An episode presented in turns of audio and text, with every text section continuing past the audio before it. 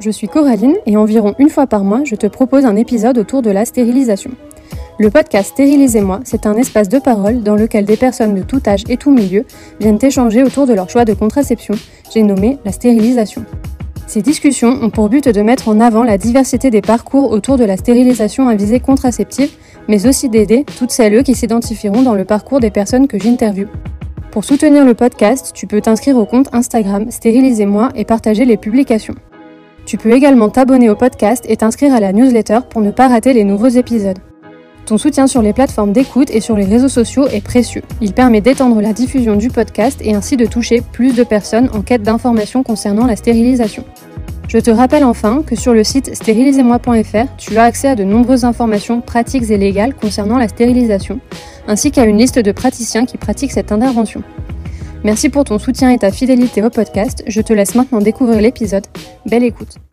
Dans ce nouvel épisode, j'ai le plaisir d'accueillir Bettina du compte Instagram Je ne veux pas d'enfants.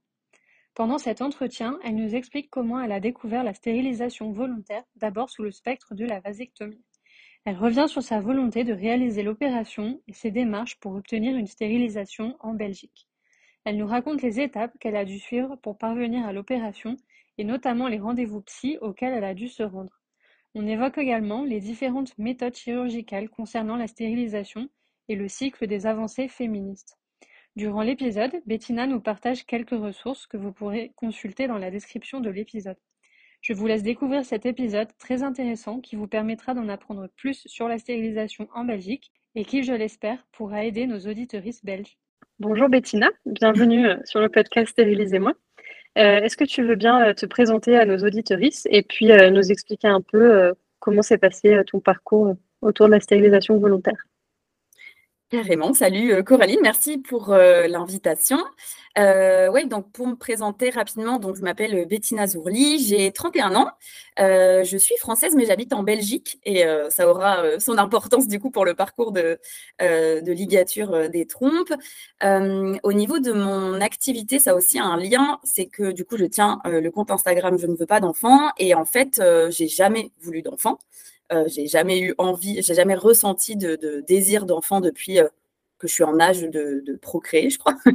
Vraiment, ça m'est, jamais rentré dans mes, dans mes envies ou juste dans un intérêt même lointain, quoi.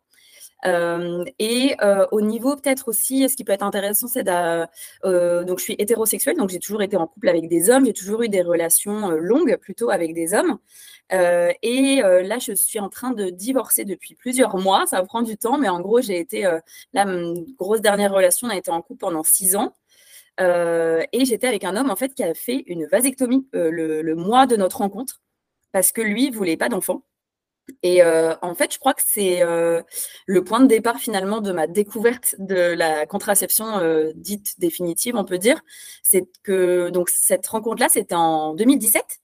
Et euh, je crois qu'avant, j'avais, je pense que j'étais au courant que ça existait, euh, la contraception euh, définitive, ou en tout cas vasectomie et, ligature, mais j'étais pas très, enfin, je n'avais pas intégré que c'était possible pour moi, je pense. Je sais pas trop pourquoi, mais certainement parce qu'on n'en parle jamais et que c'est pas le genre de choses qui nous est proposé chez le gynéco la gynéco, même si tu dis que tu veux pas d'enfant, par exemple.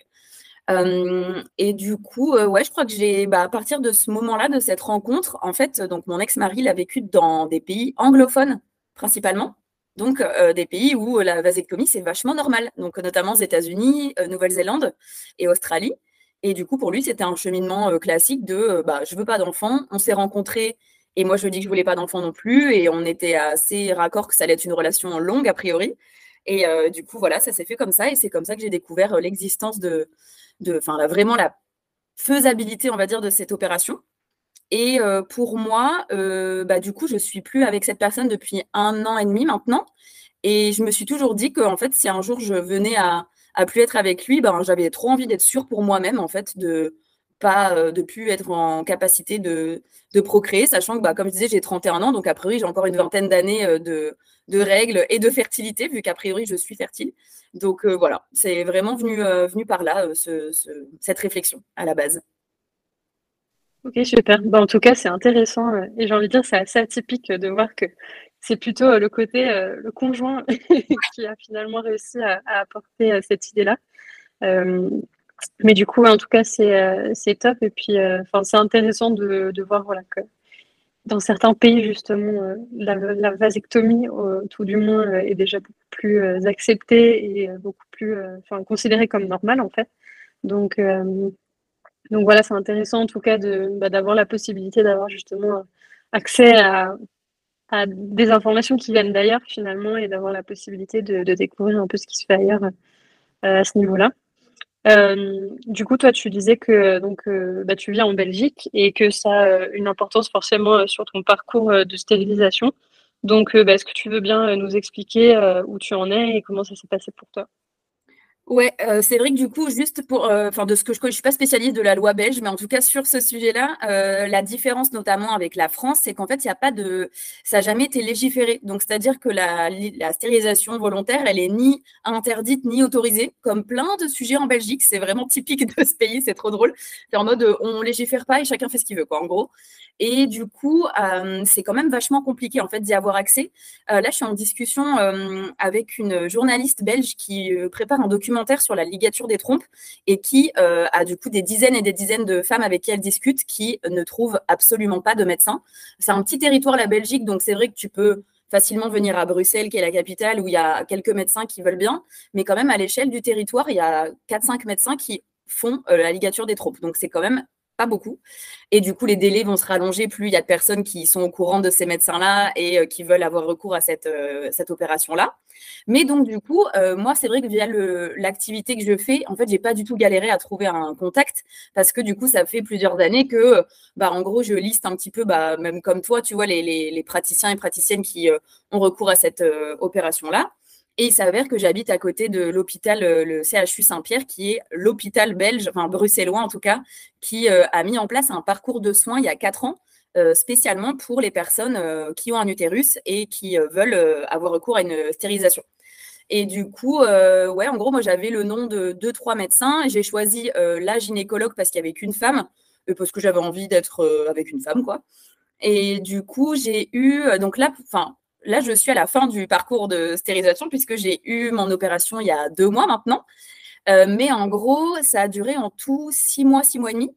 Euh, donc en fait, j'ai pris un premier rendez-vous, c'était le 31 octobre 2022, du coup, euh, avec cette gynéco pour lui exposer mon projet et lui dire, bah écoutez, moi j'ai pris la pilule pendant dix ans, j'ai eu un implant pendant deux ans, j'ai eu un stérilet au cuivre pendant six mois ces, ces options-là ne me conviennent plus, j'ai jamais voulu d'enfant. Et elle, elle était vraiment hyper bienveillante, c'est-à-dire qu'elle n'était pas du tout dans une idée de je vais essayer de creuser, est-ce qu'il y a une bonne raison, est-ce que, enfin, voilà, elle n'était vraiment pas dans le jugement, donc c'était assez agréable. C'était bon, bah écoutez, vous avez, euh, vous avez l'âge que vous avez, vous avez votre parcours. Moi, de toute façon, a priori, euh, on y va, quoi. Néanmoins, le truc, c'est qu'il y a quand même un parcours très précis, parce que comme je te disais, vu que c'est pas euh, légiféré, donc c'est pas légal, enfin, il n'y a pas de de, ouais, de législation sur la ligature, euh, cet hôpital-là a décidé de mettre en place un parcours hyper précis avec des étapes obligatoires pour que tu puisses accéder à l'opération. Euh, et en fait, le but, le, médecin, euh, un des, coordinateurs de ce projet-là, il est très clair sur la question. Hein. il a fait des interviews là-dessus en disant que c'est plus pour rassurer le personnel médical que pour être sûr que les femmes sont bien d'accord, enfin sont bien raccord avec elles-mêmes, qu'elles vont pas regretter, etc. Donc c'est plus parce que le personnel médical est bah, quand même vachement archaïque sur la question, quoi. Euh, et donc, du coup, après ce premier rendez-vous-là de gynécologie, euh, j'ai eu, euh, il y a deux rendez-vous psy obligatoires en Belgique. Ça paraît surprenant, clairement, moi, je suis pas du tout en faveur de ce truc-là, mais bon, bah, il s'avère que c'était c'est le seul moyen d'y avoir accès en Belgique, quoi. Donc, j'ai eu un premier rendez-vous le 10 décembre avec la psy, qui est une, tu choisis pas, hein, c'est la psy de l'hôpital, etc. Euh, qui est spécialisé euh, pour euh, bah, les, personnes qui, veulent faire ce parcours. Et en gros, je pense que c'est le seul truc négatif du, parcours, c'était vraiment ces deux rendez-vous, parce que voilà, elle essaye d'être assez bienveillante. Il y a, quand même des moments où voilà, elle essaye de dire on n'est pas là pour vous juger, on n'est pas là pour donner un accord ou un refus, on est juste là parce que bah, en fait, c'est intéressant aussi de savoir qu'est-ce que quelles sont vos raisons Qu'est-ce que vous en, comment, quel est votre cheminement de pensée par rapport à cette opération mais il y a quand même des choses où tu sens que elle, elle a des enfants euh, et tu sens que malheureusement, elle a, enfin, ce qui n'est pas euh, nécessairement négatif en soi, je veux dire, mais tu sens que quand même il y a un, truc chez elle qui, qui est un peu de l'ordre parfois de l'incompréhension. Donc ça, c'est un peu dommage. Et surtout, il y a un truc qui moi m'a hyper dérangé, c'est que euh, entre le premier et le deuxième rendez-vous, tu as un exercice obligatoire à faire, vraiment à comme à l'école, tu dois écrire une lettre à toi-même euh, et euh, au tout début de la procédure, mais elle m'en a encore parlé à ce moment-là en décembre dernier, euh, une lettre à l'enfant que tu n'auras pas. Hyper gênant. voilà. ouais, ouais, horrible. Mon Dieu. Franchement, c'était. Les, les anti-IVG, tu sais, à l'entrée des centres IVG, c'est horrible. Voilà. Et en fait, je pense qu'elle a vu ma tête tout de suite et elle m'a dit Oui, mais ça, on, le fait de moins en moins. C'est juste pour t'expliquer que, en gros, on a commencé le parcours de soins en proposant ça, mais tu n'es pas obligé, tu peux faire autre chose et tout. Et en fait, au premier rendez-vous, elle ne m'avait pas dit que cet exercice était obligatoire. Donc moi, en fait, tout de suite, je lui ai dit, écoutez, il, me met mal à l'aise votre, votre exercice pour la prochaine fois. Déjà, moi, je n'étais pas au courant qu'il y avait deux rendez-vous obligatoires. Je pensais qu'il n'y en aurait qu'un. Et, euh, et, du coup, je lui ai dit, bon, bah ok, rendez-vous le 12 janvier, c'était, je crois. Et évidemment, je suis arrivée le 12 janvier et je n'avais pas fait cette lettre parce que je me sentais, euh, je, lui ai, enfin, je lui ai expliqué, je lui ai dit, je me sens infantilisée, j'ai l'impression que, que c'est une lettre de motivation et que je dois vous prouver quelque chose, alors que je ne vois pas pourquoi euh, euh, j'aurais quelque chose à écrire euh, là-dessus, quoi. Euh, et elle, ça m'a un peu dérangée parce qu'effectivement, il y a eu des réactions de sa part de bah, vous passez votre journée à écrire et ça, ça vous dérange et tout. Enfin, donc voilà, elle était quand même là-dessus un peu, c'était particulier, quoi. Mais au final, ouais, elle m'a dit une phrase de Ah, ça risque de poser problème pour votre parcours de soins. Et au final, à la fin de cette deuxième séance de psy, elle m'a dit Bon, bah écoutez, moi, je fais mon rapport à l'équipe qui se qui se réunit tous les mois ou tous les deux mois, je crois, pour décider. Donc, il y a quand même ce truc de décision hein, avec cette équipe de soins, les anesthésistes, etc. Et évidemment, elle m'a dit, bon, bah, il n'y a pas de problème, vous allez avoir votre opération, vous inquiétez pas et tout. Mais voilà, il y a quand même du vocabulaire qui était dérangeant et j'espère qu'il y aura l'occasion de, s'améliorer euh, à l'avenir. Mais du coup, voilà, donc il y a eu ce deuxième rendez-vous. Et aussi, tu as un autre rendez-vous obligatoire qui est avec une assistante sociale, euh, ça s'appelle. Alors, ça paraît hyper bizarre, mais en fait, c'est juste euh, une assistante sociale qui travaille dans le planning familial et qui t'expose à nouveau toutes les contraceptions possibles. Donc, voilà pareil, ça peut paraître un peu infantilisant, mais elle, pour le coup, elle était super sympa. Franchement, elle était adorable et tout. Donc, euh, elle m'a dit Bon, j'ai l'impression que vous connaissez bien toutes les options et que vous êtes sûr de vous. Je lui ai dit Oui, oui. Elle me dit Je suis obligée de le faire, je suis désolée. Donc, euh, voilà, on va passer ça en revue, puis on peut discuter après d'autres choses si vous voulez, quoi. Euh, donc, voilà. Et du coup, après, il y a eu un deuxième rendez-vous avec la gynéco pour bah, caler l'opération. Et donc, c'était le 4 avril 2023. donc, au final, ouais, il y a eu six mois à peu près de euh, discussion, rendez-vous, etc., euh, entre le premier, et le premier rendez-vous et l'opération. Euh, et l'opération, donc, bah, ça, assez classique, du coup, c'était en ambulatoire sur la journée. je suis arrivée à 6h45 du matin à l'hôpital. Je me suis opérée à 8h30. Je suis arrivée en salle de réveil à 11h et à 13h, j'étais chez moi. Et voilà, donc franchement, hyper fluide. L'anesthésiste, elle était trop sympa. La chirurgienne, donc qui est ma gynéco, trop sympa aussi. Il y avait deux infirmiers, trop sympa. Enfin, franchement, tout le monde était adorable. C'était euh, vraiment un chouette moment, limite, tu vois, enfin, l'avant euh, s'endormir, etc. J'ai discuté avec eux. Enfin, ils étaient vraiment trop, trop, trop chouettes, quoi. Donc, ça m'a quand même vachement rassurée. Et puis, ça fait du bien de se dire que tu peux être soutenu par euh, bah, le, personnel hospitalier quand même, sur une opération qui, voilà, il peut y avoir du jugement de la part des infirmiers, des infirmières, de, des anesthésistes. Et là, vraiment pas du tout. Donc, trop bien. Et du coup, donc ouais, vers 13h30, je suis euh, retournée chez moi. Et euh, en gros, au niveau du post-op, enfin au niveau des douleurs, euh, quand je me suis réveillée, enfin quand j'étais en salle de réveil vers 11h, ça ça s'est pas réveillé tout de suite la douleur. Et j'avoue que vers 11h30, j'ai commencé à avoir quand même une grosse, grosse douleur. donc j'ai eu bah, des, des, médicaments qui étaient bien efficaces, tu vois, genre franchement nickel. Euh, et après, pour les quelques jours qui ont suivi, en gros, j'ai eu mal au ventre, ce qui paraît normal, euh, bien sûr, euh, pendant 3-4 jours. Parce qu'en gros, donc l'opération que j'ai eue, c'était par célioscopie. Donc, j'ai eu trois trous dans le ventre. Donc, deux de chaque côté des trompes et un dans le nombril. Mais des petites incisions. Hein. là, elles se voient encore, elles sont un peu rouges, mais franchement, je pense qu'elles ne vont pas rester toute la vie. Et bon, même si ça reste, moi, je m'en fous des cicatrices, mais je sais qu'il y a des gens pour qui c'est important de ne pas avoir de cicatrices à long terme. Euh, donc vraiment des petites incisions, quoi. Et, donc, ouais, j'ai eu mal au ventre pendant 3-4 jours. Donc, mais ça, c'était vraiment supportable. par contre, et ça, je sais qu'a priori, c'est le gros de la douleur, c'est le gaz qui est injecté dans le ventre pour libérer un peu de la place pour l'opération. Et moi, là, pendant 7-8 jours, franchement, j'ai eu des énormes douleurs qui sont remontées dans les épaules. Et en fait, euh, ce que la gynéco m'expliquait après, c'est que ça, ça, inflamme un peu le nerf qui passe par le diaphragme. Et donc, en fait, c'est un nerf qui passe après par euh, une des épaules, donc euh, l'épaule droite. Et du coup, en fait, moi, j'avais bah, ce, ce nerf-là qui était inflammé à cause des gaz. Et du coup, ouais, ça, c'était vraiment, franchement, quand je me levais, j'avais super mal. Donc, j'ai essayé de marcher quand même dans les jours qui suivaient pour remettre un peu mon corps et pas rester allongé pendant une semaine parce que je pense que tu Enfin, moi, je suis un peu persuadée que tu récupères moins bien si euh, tu fais juste que dormir pendant une semaine, quoi. Donc, je marchais un petit peu, mais pas, longtemps, quoi. Et, euh, et du coup, après, au bout d'une semaine, euh, bah, tout a été plutôt résorbé, quoi. Donc là-dessus, nickel. et par contre, mes premières règles juste après l'opération, euh, je ne saurais pas dire hein, avec certitude si c'est corrélé ou pas, mais par contre, j'ai eu une grosse douleur. Euh, là, pour le coup, euh, vraiment, ça m'a lancé pendant les deux, trois premières heures. Et après, j'ai un cycle complètement normal, puisque de toute façon, ça n'influence pas du tout le cycle menstruel ou hormonal. Mais par contre, j'ai eu quand même cette douleur vachement plus puissante que d'habitude. Donc après, c'est peut-être, tu vois, moi qui appréhendais ou qui me disais, oh là là, les premières règles juste après, comment ça va se passer, quoi?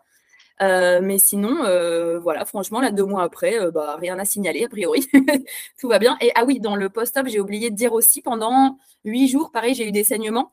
mais bon, pareil, hein, c'est rien d'anormal. Hein. C'est vrai que ça, j'en avais pas trop entendu parler. Mais du coup, alors rien à voir avec des règles, bien sûr, mais des petits saignements comme du spotting un peu, mais qui est lié juste à la cicatrisation en interne, quoi. Donc voilà, là-dessus, rien, de, rien de particulier. Ça, ça faisait pas mal particulièrement, quoi mais ça faisait aussi partie des, euh, des effets, on va dire, post-opératoires pendant, pendant huit jours. Quoi. Donc voilà. Ok. Et euh, tu sais euh, précisément quelle méthode a été utilisée? Effectivement, ouais, j'en ai pas parlé, j'avoue. moi, j'ai opté pour une salpingectomie bilatérale, donc le fait de retirer les deux trompes. la gynéco m'avait proposé de mettre les, des clips, du coup. Euh, mais moi, j'ai refusé parce que même si je sais que les risques sont minimes, hein, mais je me suis dit, je ne veux pas courir le risque que bah, l'équipe s'en aille et que ça se ressoude. Donc moi, je voulais vraiment être sûre qu'il n'y ait aucun moyen, ou presque, hein, parce que c'est toujours 99,999% d'efficacité, bien sûr, mais je me suis dit, moi, euh, quitte à faire l'opération, c'est une chirurgie euh, générale, enfin une anesthésie générale, bah, allons-y gaiement, hein, on va enlever les trompes et puis c'est réglé, tu vois. Donc voilà, c'était un retrait des deux trompes. Ok. En tout cas, c'est super qu'il t'ait laissé la possibilité de, choisir, parce que je sais qu'il y a certains gynécologues, euh, par exemple sur la liste là, en France, euh, qui euh, imposent en fait la méthodologie. C'est moi, je fais que ça, donc c'est à prendre ou à laisser et basta. Ah ouais? Ah punaise, je savais même pas. Et je sais qu'il y a un truc, ça peut être intéressant d'en parler. Je ne sais pas toi si tu sais s'il y a beaucoup de médecins qui le font, mais maintenant il y a une méthode qui s'appelle Vinote, donc par voie vaginale. Euh, qui est une méthode qui a été inventée par des Belges. Et en fait, les Belges ne le font pas pour l'instant. Et donc, en fait, ça évite d'avoir les cicatrices euh, sur le ventre puisqu'ils passent par voie vaginale pour le faire. Mais je sais qu'il y a des médecins en France qui le font. Euh, notamment un gynécologue avec qui j'avais fait un live sur Instagram qui me disait que lui, il le faisait à fond et que c'était hyper bien parce que bah, bah du coup, tu n'as pas les cicatrices et ce genre de choses. Et j'étais hyper déçue parce que moi, je m'étais dit, ouais, c'est une méthode belge, trop bien, donc je vais la demander. Et en fait, ça ne se fait pas encore en Belgique. Donc voilà, je sais pas pourquoi, mais. Ok, c'est étrange. Mais euh, ouais, non, c'est vrai que cette méthode, j'en ai, enfin, j'en entends beaucoup moins parler. Ouais. Euh, parce qu'après, voilà, ça reste très souvent euh, sur la celluloscopie. Je pense que c'est ce que les gens ont l'habitude de faire. Donc, le temps qu'ils décident à se former, etc. Mais, mais moi, je, par exemple, dans mon cas, je ne sais pas exactement comment ça s'est passé parce que je sais que c'était par celluloscopie. Mais par exemple, j'ai pas de cicatrice sur les côtés. Moi, la seule cicatrice que j'avais, c'était dans le nombril. Ah ouais Donc, euh, ouais. J'ai l'impression que ça dépend. ça se voit pas non plus parce que. Parce que moi, la gynéco, elle m'avait dit, quand euh, j'ai fait un rendez-vous post-op euh, trois semaines après avec elle, et elle m'a dit Ah, est-ce que je vous ai fait trois ou quatre cicatrices? Parce que parfois, elle doit ouvrir un peu dans le bas du ventre aussi en plus. Donc, j'imagine ça dépend peut-être de comment on est formé à l'intérieur, tu vois, je sais pas. Donc, je sais pas, ça dépend. C'est trop, c'est marrant. Bah, je sais pas, ouais. Puis après, en plus, moi, comme c'était en Colombie, justement, forcément, c'est un autre pays. Donc après, les, enfin, chaque pays euh, prêche plus ou moins certaines méthodes euh, ou d'autres. Donc, euh, ah forcément, ça, ça, peut jouer aussi. mais ouais, je sais pas, je sais pas non plus pourquoi ils font ça. Peut-être parce qu'ils le font un peu à la chaîne Parce que quand tu, mm. enfin, en tout cas en Colombie où je suis allée, c'est genre ils ont 10 patientes à qui ils vont faire la stérilisation et du coup ils les opèrent à la chaîne. Donc, donc voilà, c'est peut-être aussi dû finalement à, la technique qu'ils utilisent, je sais pas. mais en tout cas, c'est intéressant de voir qu'il y a plusieurs méthodes. Et, à fond. Ben ouais, et que ouais, c'est vrai que ouais, ça doit dépendre, comme tu dis, des pays, des formations médicales que les médecins ont reçues. Ça, j'avoue que c'est dur de savoir. Euh. Et puis il y a peut-être, tu vois, des, espèces, tu vois, il y a du mini lobbying médical, donc forcément, euh, c'est en mode quel, euh, je sais pas quel groupe est allé leur dire que c'était mieux de faire ça. Enfin voilà, j'en sais rien, mais j'imagine. Évidemment. De quel laboratoire vont les caméras de célioscopie ou je ne sais quoi. Exactement. Voilà, on est d'accord. Je fais maintenant une petite pause dans l'épisode pour te rappeler que tu as deux façons de soutenir Stérilisez-moi. La première, c'est de me suivre sur Instagram et de partager les contenus. Mais tu peux également, si Stérilisez-moi t'a aidé dans ton parcours de stérilisation, m'offrir un café pour me remercier. Ce soutien me permettra de financer le site internet et ainsi de rendre la liste de praticiens plus accessible à tous, mais également de pouvoir créer plus de contenu pour normaliser la stérilisation volontaire. Pour m'offrir un café, il suffit de te rendre sur le site internet stérilisez-moi.fr. Tu pourras également retrouver le lien dans la description de cet épisode et sur le compte Instagram. Merci pour ton soutien. Je te laisse maintenant poursuivre l'épisode. La Belgique, en fait, je voulais te demander euh, pourquoi tu n'as pas essayé de, bah, de, le faire en France, par exemple, je ne sais pas, sur l'île ou en tout cas euh, à la frontière euh, avec la Belgique euh, Enfin, voilà, est-ce qu'il y a une raison particulière qui fait que tu as quand même voulu passer par la Belgique, même si c'est un peu plus compliqué bah en fait, comme j'habite en Belgique, il y avait la question de la mutuelle aussi, parce que du coup, donc ça pour le coup, c'est 100% remboursé par la mutuelle en Belgique, donc comme en France, il me semble. Euh, et euh, bah, en fait, comme moi j'avais j'ai ma mutuelle là depuis euh, plusieurs années, je me suis dit bah autant. Enfin, en fait, je sais que comme c'est dans l'espace Schengen, en fait, les mutuelles sont complémentaires, c'est-à-dire que en fait, j'aurais pu le faire en France et ne pas payer quand même. Mais je me suis dit au niveau des papiers, on va essayer d'aller au plus simple quand même. Et, et, du coup, ouais, je me suis dit bon, sachant qu'en plus, voilà, le CHU où je l'ai fait, c'est vraiment 15 minutes de chez moi. J'avais envie de faire au plus simple, même si effectivement j'aurais pu le faire à Lille. ma famille habite à Lille, donc ça aurait été une option aussi de le faire pas loin, mais c'était vraiment euh, par, euh, par facilité. quoi. Et parce que moi, j'avais ce contact-là euh, et je savais qu'il y avait des médecins qui le faisaient déjà. quoi. Ok, ok, bah oui, je comprends. Je comprends. Mais tu vois, c'est marrant parce que j'avais vu passer justement, par exemple, là sur le groupe stérilisation volontaire, des questions de personnes qui avaient l'air d'envisager d'aller en Belgique en pensant que c'était plus facile. Euh, et, finalement, bah, tu nous expliques que c'est pas du tout le cas. Euh, bah ouais. Mais j'avoue que c'est vrai qu'en fait, on a cette image de. En fait, la Belgique est quand même vachement plus progressiste que la France sur plein de trucs. Et en même temps, il y a plein de choses où c'est, comme je te disais, tu vois, c'est tellement pas légiféré que du coup, il n'y a pas pu avoir d'avancée de réflexion là-dessus. Parce qu'en fait, s'il n'y a pas de loi, alors autant nous, il y a une loi depuis 22 ans en France et quand même c'est la galère, mais au moins il y a une législation du coup. Donc c'est vrai qu'il y a peut-être eu un moment où les médecins, bah, on leur a dit, bah, vous voyez, il y a cette loi qui euh, autorise la euh, vasectomie et la ligature. Et du coup, c'est vrai qu'en Belgique, il n'y a pas ça. Par contre, pareil, la journaliste que j'ai eue là qui prépare son documentaire sur euh, la ligature, en fait, elle va en faire deux. Donc un sur la vasectomie et un sur la ligature. Et sur la vasectomie, t'inquiète que c'est vachement plus facile. Hein. C'est-à-dire que les médecins, enfin les, hommes qui vont voir l'urologue ou leur médecin pour, pour demander la procédure, on leur pose quelques questions apparemment, mais en fait c'est vachement plus simple. Et pour autant, bah, il n'y a quand même pas non plus, euh, enfin, je n'ai pas le chiffre en tête sur le nombre de personnes qui ont une vasectomie en Belgique, mais c'est euh, comme la France, c'est quand même un truc qui reste très anecdotique. Euh, donc, ouais, il y a quand même encore des, aussi des perceptions au niveau du genre qui persistent hein, là-dessus, quoi. Donc, aussi en Belgique. Donc, non, non, c'est vraiment pas du tout plus facile.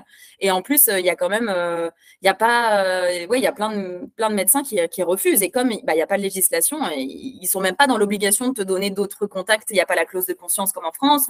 donc, ouais, c'est pas forcément plus évident. Ok, ouais, bah, forcément. Mais après, pour le, pour le, l'histoire de la vasectomie, de toute façon, euh, c'est aussi très culturel parce que justement, je sais par exemple qu'au euh, au Royaume-Uni, euh, une même une, une, personne avec un utérus qui va avoir son gynécologue pour une contraception, le gynécologue va lui présenter tous les moyens, y compris la vasectomie pour son conjoint. Ah ouais. Et, ça, et ça c'est bah, ce qui fait aussi, qui influe que le niveau de vasectomie en tout cas la quantité de, vasectomie, euh, par exemple, au Royaume-Uni est un peu plus euh, élevée parce que forcément, vu que c'est un moyen qui est systématiquement proposé, les gens savent que ça fait partie des, options possibles. Là, par exemple, je ne sais pas comment ça se passe en, Belgique, mais par exemple en France, euh, si, il y a le site Choisir ma contraception qui est géré par le gouvernement. et il me semble aussi la, la stérilisation et la vasectomie sont écrites, mais voilà, c'est pas celles qui sont mises en avant, évidemment. Et, euh, et, le truc, c'est que, enfin, il faut quand même avoir déjà fait tout un travail de, de, recherche, de vouloir se renseigner pour savoir que ce site existe. Enfin, par exemple, euh, je sais pas, mais euh, quand on regarde les cours d'éducation sexuelle, on nous parle jamais de jamais de ça. Forcément, on nous dit la pilule, la capote et éventuellement le, le, comment ça s'appelle le, diaphragme. je sais qu'on a vu ça à l'école et, et c'est tout quoi. Ah, ouais, c'est très très limité. Bah, en Belgique, c'est pareil. Du coup, euh, bah, bah, vu que j'ai pas d'enfants, que j'ai peu de, gens dans mon entourage qui ont des enfants, je suis pas trop au fait de ce qui se passe dans les écoles au niveau éducation sexuelle, etc. Mais je sais qu'en fait, le constat des associations a été le même. Donc, euh, en Belgique, ça s'appelle l'EVRAS, c'est éducation à la vie euh, reproductive et sexuelle, en gros.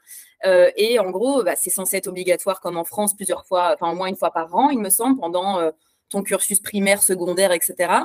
Et euh, il y a plein de manquements et du coup, euh, il y a plein d'associations qui font ce travail qui manque euh, énormément dans les écoles, même si c'est censé être prévu au programme. Quoi. Donc, ouais, la situation là, sur, ce coup-là, elle est assez similaire avec la France, j'ai l'impression. De gros manquements gouvernementaux sur la question. Quoi. Ouais, enfin, je trouve ça fou qu'en fait, il n'y a aucune vérification, parce qu'en fait, le gouvernement dit, voilà, ces cours-là sont obligatoires tous les ans, etc. Mais derrière, ils font aucune vérification pour s'assurer que les écoles le font. Quoi. Surtout qu'une école, à la limite, si elle n'a pas, euh, comment dire, si elle n'a pas la capacité en interne de le faire, euh, ce serait totalement possible de faire venir des intervenants ou des associations extérieures qui pourraient justement prendre le relais sur, euh, sur ces sujets. Quoi. Ben c'est ça, c'est clair qu'il y a ce problème de. C'est bien, encore une fois, de légiférer sur des questions, mais qui, comme tu dis, ouais, qui fait ces interventions-là? Et en plus, ça mérite aussi un regard extérieur parce que si euh, dans, euh, je sais pas, un collège ou un lycée, on dit, bah, c'est toi qui vas le faire alors qu'en fait, c'est une personne anti-IVG ou un truc comme ça, au final, ça peut poser vachement de problèmes, quoi. Et je pense qu'il faut pas sous-estimer qu'en fait, des gens euh, anti-IVG ou anti, bah, juste choix de la liberté contraceptive de manière générale, il y en a plein. Et ça doit être un. Moi, j'aimerais trop, mais mettre des caméras dans tous les collèges et lycées pour voir les conneries qui doivent être dites aux, ados. Hein. Ça doit être horrible, franchement. Enfin, il y en a, ils doivent sortir avec des.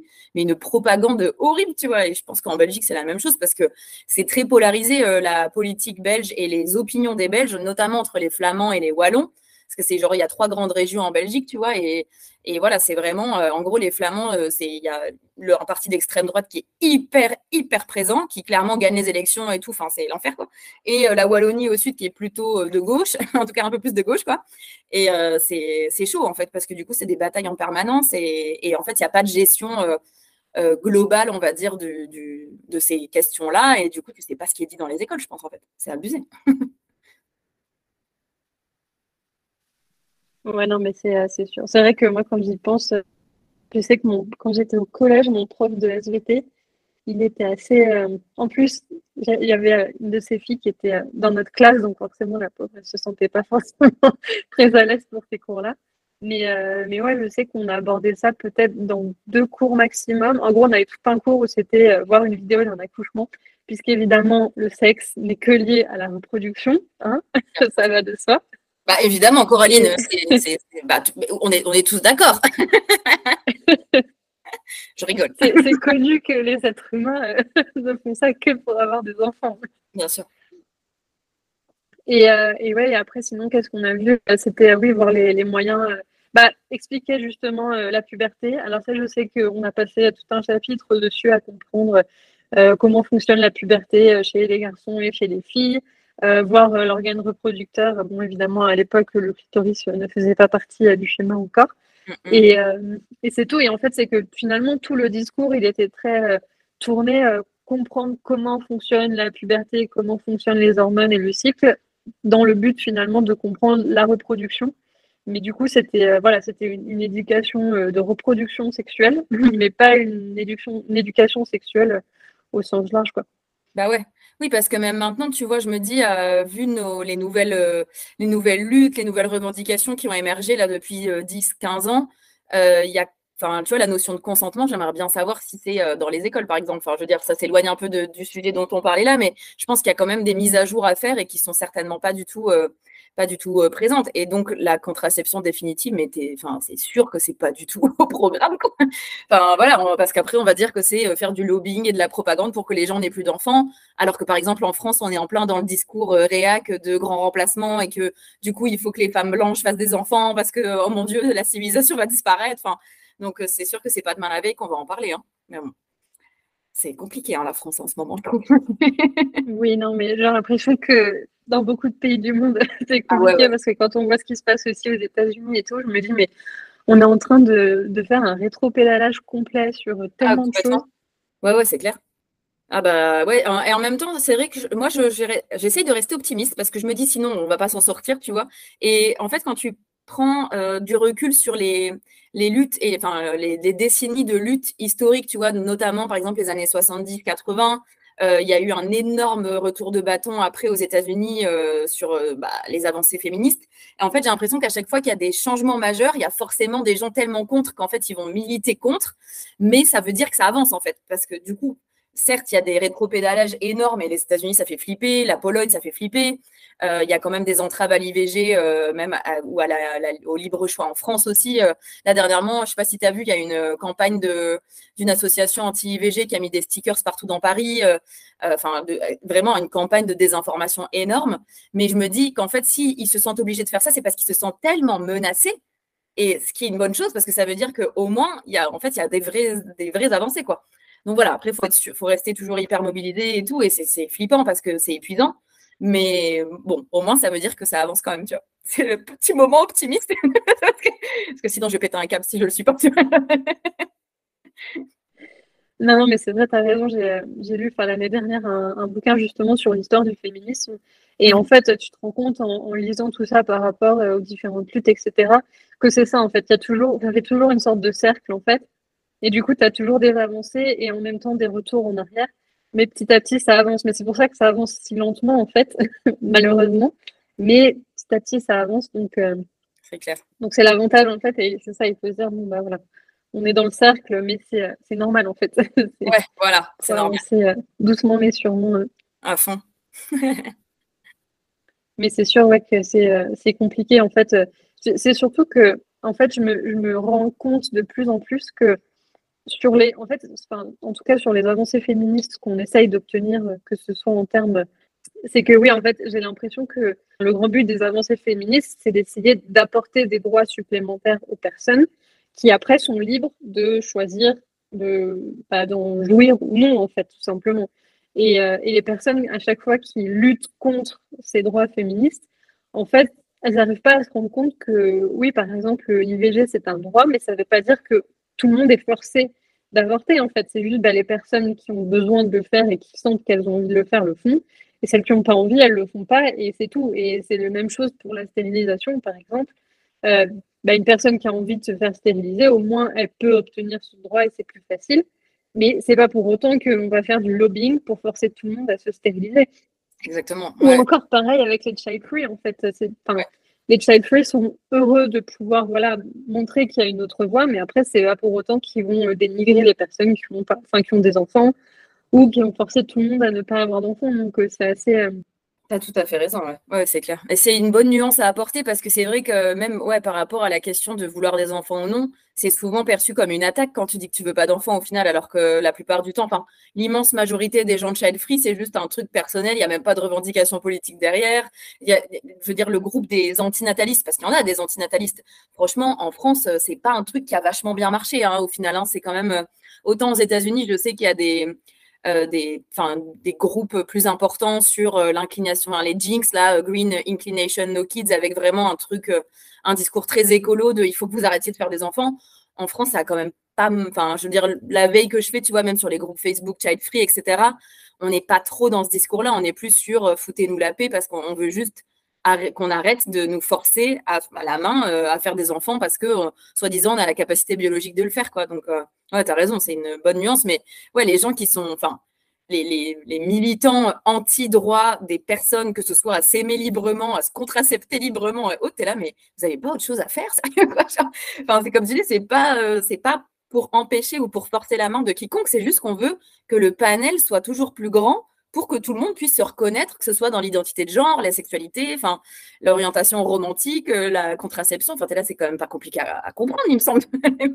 Visiblement, si. Mais, mais ouais, c'est un, rappel qui est toujours nécessaire, j'ai l'impression, à faire. C'est déprimant, mais, mais oui. non, mais j'ai l'impression, malheureusement, que dans, dans un certain nombre de cas, alors pas dans tous, évidemment, mais euh, il y a aussi beaucoup l'esprit de contradiction dans le sens où. Euh, parce que moi, j'ai pas eu l'occasion de me poser la question pour moi-même, ou parce que moi, j'ai pas eu le droit à ça, je veux pas que les autres aient le droit non plus. Et en fait, c'est juste super égoïste parce que, ben voilà, si toi, tu n'as pas eu la chance de pouvoir te poser la question, etc., de c'est triste pour toi, évidemment. Mais est-ce que c'est la bonne solution de forcer tout le monde à vivre la même chose que toi au final, quoi? C'est un peu. Tellement d'accord. Ouais, je l'ai remarqué. Je sais pas si tu as déjà entendu des phrases de genre, genre, euh, tu vas pas pouvoir. Moi, on m'a déjà dit plusieurs fois, oh là là, mais euh, tu sais, c'est un peu facile de pas vouloir d'enfants, etc. Tu vas pas pouvoir continuer à profiter toute la vie. Sous-entendu, moi, j'ai fait des enfants et, ça me fait galérer parce que c'est une entrave à certaines de mes libertés. Et tu es là, bah, désolé que ce, soit ce que tu ressentes, mais en fait, c'est pas parce que euh, toi, tu as décidé de, vivre, enfin, tu as décidé. C'est pas toujours un choix de faire des enfants parce qu'il y a l'injonction à faire des enfants, bien sûr. Mais en tout cas, est-ce que tu n'as pas justement envie d'être dans mon camp de euh, venez, on, fait de la pédagogie pour que tout le monde ait le choix et tout le monde ait un vrai espace de réflexion pour faire, euh, bah, pour prendre les meilleures décisions pour, euh, pour toi-même. Enfin, c'est vrai que, ouais, moi j'ai l'impression aussi, comme tu dis, qu'il y a, il y a parfois ce truc de, de jalousie parce qu'en fait, bah, quand tu as un désir qui est marginalisé, que ce soit pas vouloir d'enfant ou avoir un recours à une contraception définitive, définitive etc., bah, en fait, forcément, tu es obligé de réfléchir parce que déjà, on te demande toujours pourquoi. Et en plus, toi, tu as un espace de réflexion parce que tu fais pas partie de la norme. Donc, euh, on a, moi, ce que je dis toujours, j'ai une chance, je trouve que c'est une chance énorme parce qu'en fait, j'ai trop de la place pour réfléchir à ce que je veux vraiment parce qu'en fait, on te renvoie toujours au fait que tu es anormal. Donc, du coup, tu te questionnes forcément. Alors que quand tu des. es rentré dans un certain schéma, un truc classique, ben, en fait, tu as rarement l'espace de te questionner. Puis après, tu es pris dans un engrenage euh, du quotidien et tout, et qui fait que parfois, tu, peux te sentir dépassé parce que bah, tu n'as pas eu le temps de te poser vraiment la question sur tes choix de vie. quoi. Mais bon. oui, complètement. Pour éventuellement les, les auditoristes belges qu'on aurait. Euh, est-ce que tu as des, comment dire, des sources euh, à recommander, que ce soit pour, euh, je sais pas, trouver des noms ou pour trouver, alors non, des textes de loi, non, parce que tu me qu'il n'y en a pas. Mais voilà, est-ce qu'éventuellement il y a des, des, sources que tu aimerais recommander pour les personnes qui cherchent un peu à, s'informer bah, par rapport à la Belgique? Euh, bah, il n'y a pas grand-chose, effectivement. C'est vrai que, par exemple, il n'y a pas de groupe spécifique, tu vois, Facebook, etc. Le groupe stérilisation volontaire, il y a, des Belges, j'ai l'impression, qui postent dessus, mais il n'y a pas grand-chose sur la Belgique. Euh, moi, j'ai listé sur euh, mon blog les trois, quatre médecins qui le font en Belgique. et je peux donner le nom de la médecin qui m'a opéré d'ailleurs, c'est la docteure Reversé qui est au CHU Saint-Pierre. donc c'est possible de prendre rendez-vous avec elle directement au CHU Saint-Pierre, quoi. Mais euh, ouais, sinon, il n'y a pas, a pas grand-chose pour l'instant. Et il y a du coup peut-être un documentaire, euh, je te le repartagerai euh, quand il sera diffusé parce que je vais certainement intervenir dedans, qui devrait être diffusé en décembre sur l'accès à la ligature et à la vasectomie en Belgique. Donc ça pourrait être une ressource, mais ce sera une des premières, je crois. Ok, super, merci. Bah oui, je suis en, contact de toute façon avec cette journaliste aussi. Il faut que je ah, bah oui. encore. Ah oui, effectivement. J'avais vu sur ta story. Elle m'a dit ouais, que elle m'a dit que tu étais la seule à avoir répondu pour l'instant, donc il faut que, ah que, je prenne le temps là de repartager. Après, je n'ai pas non plus un public belge très étendu non plus, je pense. Euh, vu que forcément, moi sur la liste, je commence petit à petit à avoir des noms belges aussi, donc euh, donc c'est pas mal. Mais c'est vrai que c'est très très très limité. Donc, euh, donc forcément, euh, c'est surtout un public français qui suit le, compte. Mm, mm. Euh, mais, mais oui, c'est sûr que ce sera. En tout cas, je pense que oui, ce reportage sera effectivement plus qu'intéressant et plus. Ouais, ouais, il va y avoir une sociologue aussi qui est child free et qui a beaucoup écrit sur cette question-là. C'est Anne-Sophie Crosetti qui euh, écrit des articles, des, articles universitaires du coup et scientifiques sur euh, les child free et notamment euh, sur la Belgique. D'ailleurs, bah, ça me fait penser à une des ressources. Il y a un ouvrage qui est paru, c'était en 2016, je crois déjà, qui s'appelle No Children, No Cry. Et en gros, c'est elle qui l'a dirigé. Et donc, c'est plein de chercheuses et de chercheurs qui écrivent sur la question du désir et non-désir d'enfant avec un ancrage plutôt belge, ce qui est hyper rare parce que même moi, pour avoir repris des études en Belgique, on se base tout le temps sur la France, c'est insupportable. Il n'y a rien sur, sur vraiment un truc très belge, quoi. Euh, et cet ouvrage-là, il est super bien. Euh, je crois qu'il est disponible gratos euh, sur des plateformes universitaires. Donc, tu peux le télécharger en PDF et il est vraiment très cool. et c'est elle qui l'a dirigé. Du coup, elle sera dans le, documentaire aussi. Donc, ça, c'est bien. elle est trop sympa en plus. Donc, en tout cas, merci encore mille fois à toi d'avoir accepté de, participer puis bah, de nous raconter un peu ton parcours en Belgique. Je pense que c'était vraiment intéressant justement de savoir comment ça se passe un peu dans les pays frontaliers. Mm, mm. Et puis, euh, puis j'espère que ça pourra aider euh, certaines personnes belges peut-être qui nous écoutent. Grave, trop bien. Bah, merci à toi. En attendant le prochain épisode, on se retrouve sur Instagram. N'oublie pas de t'abonner au podcast pour être notifié de la sortie de nouveaux épisodes. Tu peux aussi t'inscrire à la newsletter mensuelle pour ne pas rater la sortie du prochain podcast et des articles de blog. Si mon travail t'aide dans ton parcours de stérilisation, sache que tu peux me soutenir en m'offrant un café. Pour cela, tu peux retrouver le lien sur le site stérilisez-moi.fr et sur Instagram. Tu peux également me soutenir en t'abonnant au compte Instagram et en partageant les posts ou tout simplement en parlant du projet autour de toi. Merci pour ton écoute et à bientôt.